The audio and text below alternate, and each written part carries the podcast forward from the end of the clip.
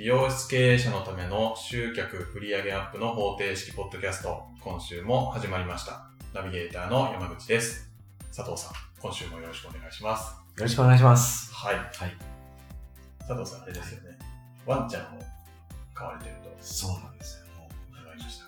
女性がいたら失礼なんですけど、はい、もう僕はうちでは愛人と呼んでますメ, メス？そうです。じゃあ愛人がもう家にいるといるといつも僕の帰りを待って、はい、いつも一緒に寝て。えー、そうなんですか。そうですね。もう自宅にいるときってかうちにいるときはいつも行動一緒ですね。あ、そうなんですか。車でコンビニコンビニに車で行くときも、はい、もう乗せてけみたいな態度取るからじゃあ行こうかみたいな。えー、あ、そんなんで一緒に行動されるんですね。そうなんですよ。トイレ行けばトイレ入ってくるし、えー、風呂へ行けばあの脱衣所で待ってるし、はい、はあ、なんかすごいつながりですね。可愛くてたの。可愛いですね。そう、ワンコといえばですけど、はい、ワンコって普通に、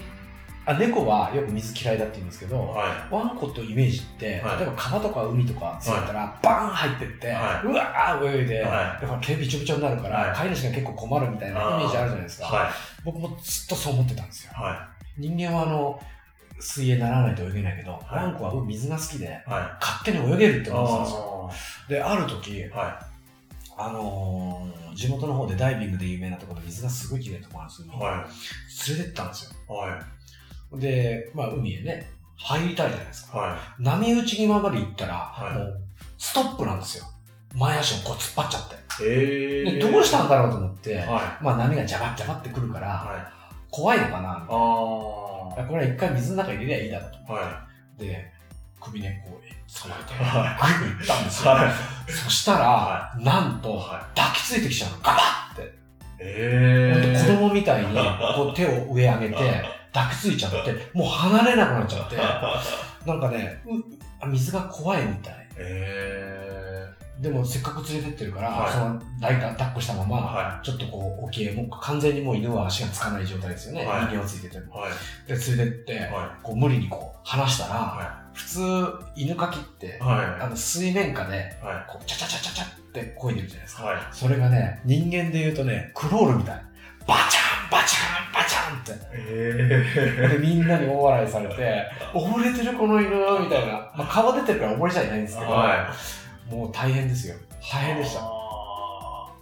で、夏だからほらこっちは上着てないでしょ。はい、で、犬はもう爪立ってないけど、はい、ちょっと爪があるじゃないですか。あ, あれでもうほら自分は死ぬかもぐらいの勢いでひよい寄ってくるから、はい、このなんていうんですか、あの赤いこう筋がいっぱい口元から入ってて、はい、なんかやばい人みたいな。そうそうそう。えー、泳げない。いるっているんですね。ねえ、だからなんかやっぱそれある意味なんていうか人の思い込みっていうかな、犬はもうポンって離しても勝手に泳ぐって思ってたんだけど、はい、思ってました。全然違うんですね。ちょっとびっくりですね、あれはね。びっくりしますね。びっくり、周りにも笑われるしね。じゃあもうそれ以来あんまり海とか行かない。いやいや、連れてきます。あ、そうですか。うん、連れてくけど、はい、もうその一回一夏それで懲りたから、はい、あの何でしたっけ、今上に着るやつあるじゃないですか。はい、あれを着て自分の体に傷がつかないようにして、はい、で、あのゴムの紐を、はいはい、ホームセンターで買ってきてじゅうメーターぐらい長くして、はい、近寄れないように、あんま近寄るとガッとくるから、はい、それ無理無理連れてってますけど鍛えていつか泳げるようになってほしいですね。かもしれないですね。お願いしたいです。なるほど。ありがとうございます。はい、ありがとうございます。はい、では、今日も本題に行きたいんですけど、はい、前回そのみっつの丸の重なる部分、はい、マインドとスキルとツールがそれぞれ丸があって、重なる部分だけ使えばいいのに、多くの方はなんかツールをたくさんこう集めちゃって、で使いこなせてないみたいな状況がすごい多い。はい、おっしゃってたんですけど、はい、なんかそのじゃあ丸、その重なる部分をなんか見つけてそこに注力していくっていう、はい、具体的には、はい、なんかどうやってやっていったらいいんだろうっていうのは気になるんですけど。なるほど、はい、例えばですけど、はい、あのー、今度そこのツール、ツールですよね、道具、はい、例えば新規のお客さんを集客しようと思ったとするじゃないですか。はい、その時に、はい、ツールって何がありますかって言っったら、はい、例えばですよ、はい、チラシってありますよね。チラシ、タウン誌とか、はい、フリーペーパー、はい、それから紹介、既存のお客さんに紹介カードとか、はい、これ結構アナログ系ですよね。アナログです、ね。でもこれでも新規集客できますよね。できます。できますよね。はい、じゃあ今度あの前回のデジタル系で言ったら、はい、何がありますかって言ったら、はい、まずホームページがありますよね。ホームページ。それから最近流行ってるポータルサイトっていうのがありますよね。ポータルサイト。はい。はい。それから、えっとなんだ、スマホサイトっていうのがありますよね。スマホサイト。はい。えっと、スマホ専用サイトっていうのが、ね、あ, あるんですか。あるんですよ。へー。で、そういう声も出てくるんですよ。はい。あと、Facebook とか、Facebook 広告とか、はい、ライン アットとか、はい、あ Twitter、Instagram、YouTube で出てくるじゃないですか。はい。まあ、ふたつに分ければアナログかデジタルかになるんですよ。はい。で、あなたはどういうお客さんを新規集客で入れたいんですか、来店させたいんですか。はい。例えば、はい、はたちの子を集客したいんだ、はい、っていうんであれば、ほぼほぼアナログ系はアウトですよね。うーん、今みんなスマホで見ることが多いから、はい、確かにデジタル系を道具として、ツールとして、はい、デジタル系をまず考えなきゃダメなんですよ。アナログはもう初めから考えてもダメですよって、何やってんですかって話になるじゃないですか。確かにはたちの子がタウン誌読んではいなさそうですよね。そうなんです、そうなんです。なるほど。こうチラシ広告なんて見ないでしょって。はい。ですよね。はい。だからもう完璧にデジタルですよね。あで、デジタルの中からどれを選びますかってこんな話になるじゃないですか。うん。そうすると、これ、あのー、うちのスタッフなんかに聞いて、はい。いろいろ、あの、まあ、かっこいい言葉で言うとリサーチというか、聞いてみたんですけど、いろいろね、過去に、はい、自分、そのうちの女の子が、はい、あの例えば美味しい食べ物屋さんを、はい、に行きたいとか、はい、言った時にどうやって調べるって言ったらスマ、スマホで地域名入れて、はい、で美味しい、例えばなんだろう、女の子だとパスタとか、はい、イタリアンって調べていきますって言うんですよ、はいはい、ってことは自分が調べるんだけど、結局どこを見るかっていうと食べログとか、はい、ポータルサイトを見に行くって言うんですよ。ああ。一個一個の店舗は見ていかないって言うんですよ。集合体のところを見る、うん。確かにそうですね。うん、ってことは、はい、デジタルの中でお客様がにじゅう代の子をゲットしようと思ったときに、はい、デジタルの中で何を使えばいいかって言ったら、ホームページに近いってもあんまり意味ないですよね。ああ。で、スマホサイトも全く単独で出すものなんで、はい、あんまり意味ないですよね。はい、要するに、ポータルサイトに力入れた方が早いじゃないですか。はい。だからそこへどんだけ力を入れるかってことになって。で、メニューも美容室ってたくさんあるわけですよ。はい。まあ、もう店によってはさんじゅっしゅるいぐらいあったりするわけですよ。なるほど。あるんです、あるんです。もう少なくたってじゅっしゅるいぐらいみんな持ってますからね。はい。で、それを気持ちとして全部載せたいのはわかるんです。はい。でも、二十歳の子ゲットしようとしてるのに、はい、例えば、白髪染めっていうメニューをそこに載せておく必要があるのか、とか。いらないでしょうね。いらないですよね。小学生カットとか、はい、中学生カット、学割ありって必要なのかって話じゃないですか。いらないですね。そういうの全部省いていけば、はい、メニューの数もすごく少なくなってきて、はい、シンプルになるじゃないですか。はい、前回話した話と一緒ですよね。選ぶものが多すぎちゃったら選べないんですよ。あー。しかも見にくいでしょ。確かに。メニューがダーッと並ぶと。はい、最近ほら、居酒屋さんとかメニューすごい減らしてるっていうことだけど、あ、そうなんですか。そうなんですよ。減ってるんですよ。メニューの厚みが減ってるんですよ。か、確かに、メニュー少ないお店、最近多いなって思ってました。多いんです。で、で別、別に、はい、今日のおすすめって持ってくるじゃないですか。あ、それ、そういうトレンドというか、流れなんですよ。そう。あ、一つのものでバーンって見せちゃったら、はい、もう、あの、例えば、はい、とりあえず生って頼んどいて、はい、で、何、何かって言われた時に、いや、ちょっと待ってって、ペラペラペラペラめくってて、はい、わかんないじゃん、あんなの。わかんないです。だから減らしてるんですよ。なる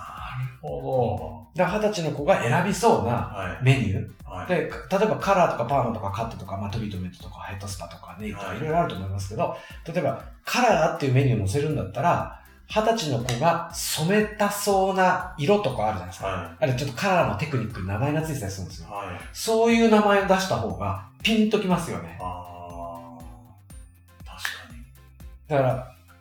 ツールが決まって、はい、中のメニューの書き方が決まってきてみたいな。あ、もう省く省く省く、もうシンプルにシンプルにってした方がいい。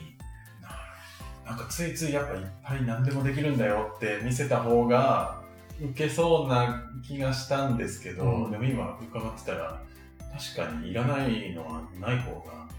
いいですかね。そうですね、見やすくなりますよね。あだからよくターゲット絞れ絞れとかって、はい、あのもう当たり前のようにみんな言いますけど、はい、実際いやターゲットを絞ってますって言うんだけど、はい、見せてくれもらっていいですかって言って全然これどこがターゲット絞ってるのみたいな、何でも屋さんになってるじゃないみたいな、はい、定食屋さんになっちゃってるっていうのは、はい、だから全く意味ないですよねみたいな。なんか美容室としてはいろんな年代の人に来てほしいからいろいろ出しちゃうはやっぱあんまり良くない。良くないですね。だあの逆にあの今にじゅう代の子って言ったけど、はい、今僕らの業界で言われてるのは、はい、よんじゅう代から上でろくじゅうぐらいまでが一番おいしい客層だって言われてるんですよ。へー。なぜかっていうと、はい、あのまあ、お子育てが終わってて、はい、お金を持ってて時間があって、はい、まあ、お金持ってる人がいてってことですよね、はい、で時間があって、はい、で特に白髪染めなんていうと定期的にもう来るわけですよ。なるほど。と白髪染めに来ればそこにトリートメントしませんかもアプローチできるし、はい、ヘッドスパで気持ちリラックスできますよみたいなのもできるしって付加価値がいっぱいつけれるわけ、はい、じゃあよんじゅうからろくじゅうの人をターゲットってちょっと幅が広すぎるんで、はい、じゃあごじゅう代から上をターゲットにしましょうかって言ったら、はい、カラーのメニューも白髪染め中心でいいじゃないですか。伝わってますか、はい、パーマで毛先にふわーんと柔らかいカールって誰がやるんですかそれみたいな絶対やらないとは言いませんけど、はい、そういうメニューってどんどん言いますよね。でもちろん学割ありとか全く必要ないです。絶対いらないです、いらないですよねだからそう考えていくと、はい、やっぱまずメニューがすごくシンプル化できて、はい、で、ごめんなさい、順番違っちゃったけど、使うツールですよ、道具、はい、何で広告を打つかって話になるじゃないですか、はい、その世代ってネット系弱い人が多いんですよ。確かに、ごじゅう代以上を狙うっていうのは、うん、スマホは持ってるでしょうけど、はい、弱い人多いんですね、はい、で、うちにいる方が多かったりで、はい、お金がある方をターゲットにしたいわけだから、はい、お金がある方でそういう世代の人たちっていうと、はい、まずこれ間違いなく新聞取ってるんですよ。おってことは、はい、もう分かるじゃないですか、はい、広告媒体として道具として何に使えないかもうチラシなんですよ。なるほど。だネット広告に力を入れて白髪染め何やってんですかみたいな。はあ、なんか伝わってます？いやめちゃめちゃ、はい、確かに。でそうするとあの例えば新規、新規集客をしたい、はい、新規集客でターゲットを絞れって言われるから年齢層どこ行きたいんですか、はい、でにじゅう例えばはたちなのか、はい、ごじゅうなのか、はい、で仮に後半の話だとごじゅうを選びました、はい、じゃあごじゅうが見てる道具として使う広告媒体なんですか、もうチラシって決まるじゃないですか、はい、で次にすることは何て書くのってことじゃないですか、はい、であとはチラシを出すってだけですよね。だからもう一つポイントが決まってくるとあとはもう大体やること決まるんですよ。なるほど。なんかもうポイントは誰をお客さんにするかがまず決まんないと何をツールとして選んでいいかもわかんないっていう感じなんですかね。そうなんです。はあ。なんかね こ, こんなことを話してると、はい、なんだか多分山口さんもすごくそうだって思ってくれると思うんだけど、はい、で僕のメルマガとかあれセミナーとか、はい、講座とか受講してくる人もああなるほどってみんな言うんですよ、はい、でまああの一生懸命やる人は、はいちょっと 見, 見てもらっていいですかってやると、はい、言ったのと違うだろみたいなターゲットどこなのこれみたいな、えー、絞れてない。全然絞れてない。それは、はい、あの前回話したように知識が持ちすぎちゃってるんですよ。これもこれも入れとけみたいな。あー、なるほど、うん、僕はカレーしか作れないから、はい、来たらもうカレーしか出せないんですよ、はい、でももう全てのどこの国の料理も僕作れるわけですよ、はい、そうしたら調味料だけだってひゃく種類ぐらいになるかもしれないし、はいね、はい、で何を作ろうかって考えなきゃいけなくなるし、はい、カレーしか作んなきゃもう気つきてもカレーだけだよって、はい、カレー食べたい人はカレー専門店に行きます、ね、そうそうなんそうなんそうなんです。なるほどなあ。でも今山口さんすごくいいこと言ってくれました、うん、専門化するといいです。専門化、うんえーとはい、何かの一つのメニューに、はい、あの専門化すると、まあ、よく言うところのこれ、まあ、極端に言うとターゲットすごい絞ってるってことになるじゃないですか、はいでも専門化するってことはターゲットをめちゃくちゃ一点に絞ってるってことですね、はい、じゃあ他の人が来ないんじゃないかってみんな、はい、それめちゃめちゃ今心配で聞きたかったです。これがまたあれなんですよね、考えが、はい、知識が豊富すぎて、はい、要するにあのメニューもできる、これもできる、あれもできる、これ新しいこんな技術もできるみたいな、はい、持っちゃってるから、はい、失敗するんですよ、それ。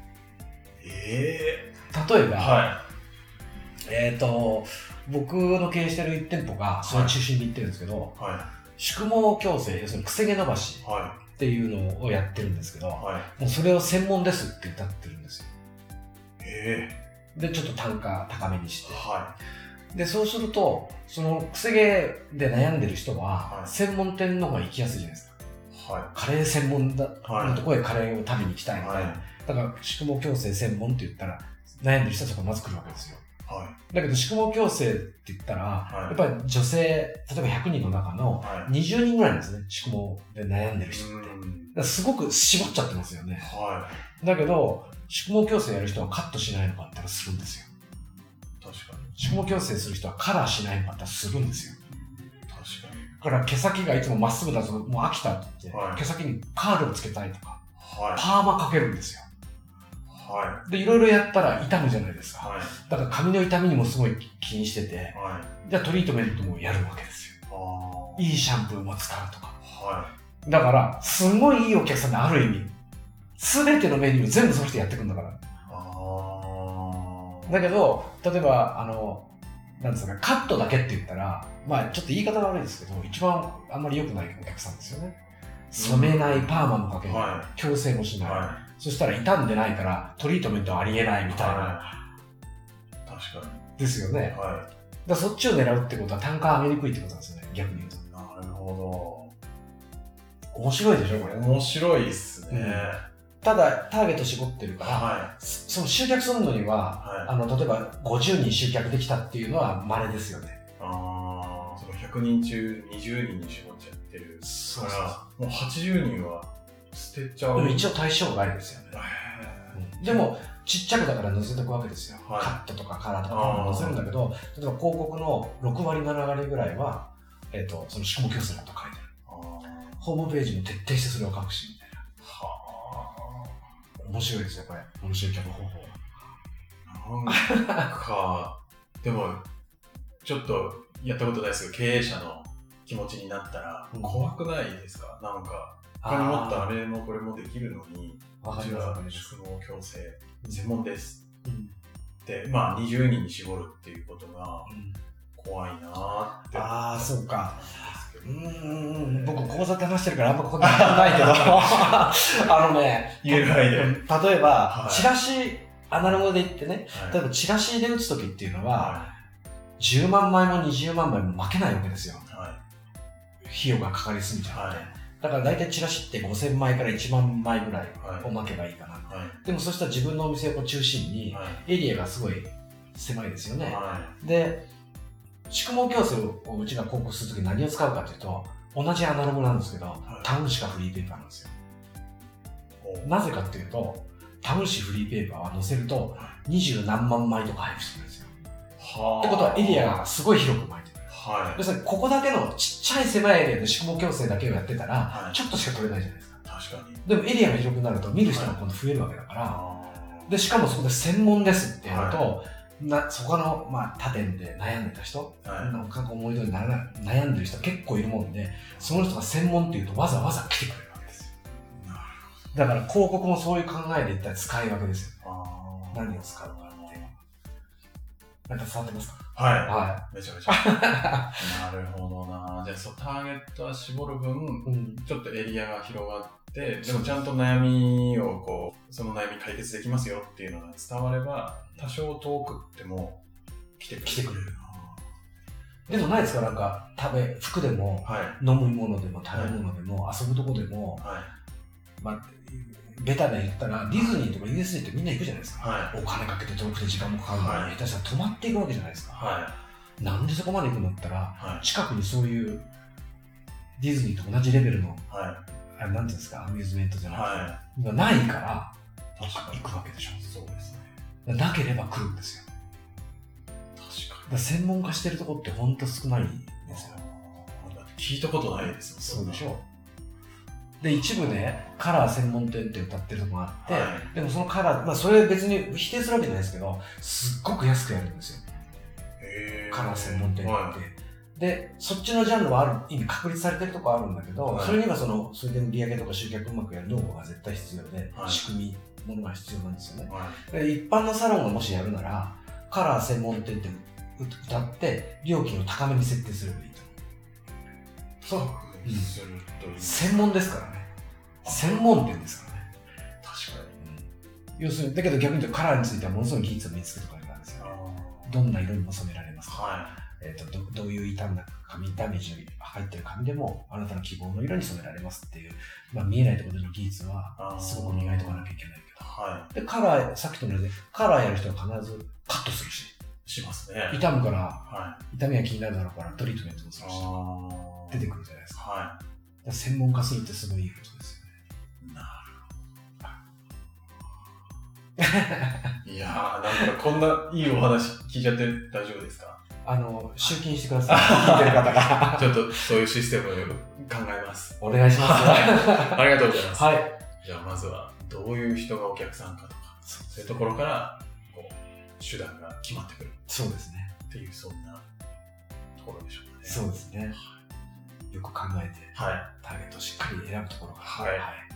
ありがとうございます。はい、ありがとうございます。はい、では最後にお知らせなんですが、美容室の美容室経営者のための集客売上アップの方程式ポッドキャストでは皆様からのご質問をお待ちしております。もう本当に具体的に今こういう状態なんだけどどうしたらいいのみたいなのも質問していただけたら面白いなと思います。そうですね、具体化してくれればしてくれるほど答えもシンプルだし答えやすくなりますからね。なるほど、はい、ということですので皆様ぜひぜひ質問をお寄せいただければと思います。はい、はい、では今週はこちらで終わります。佐藤さんありがとうございました。ありがとうございました。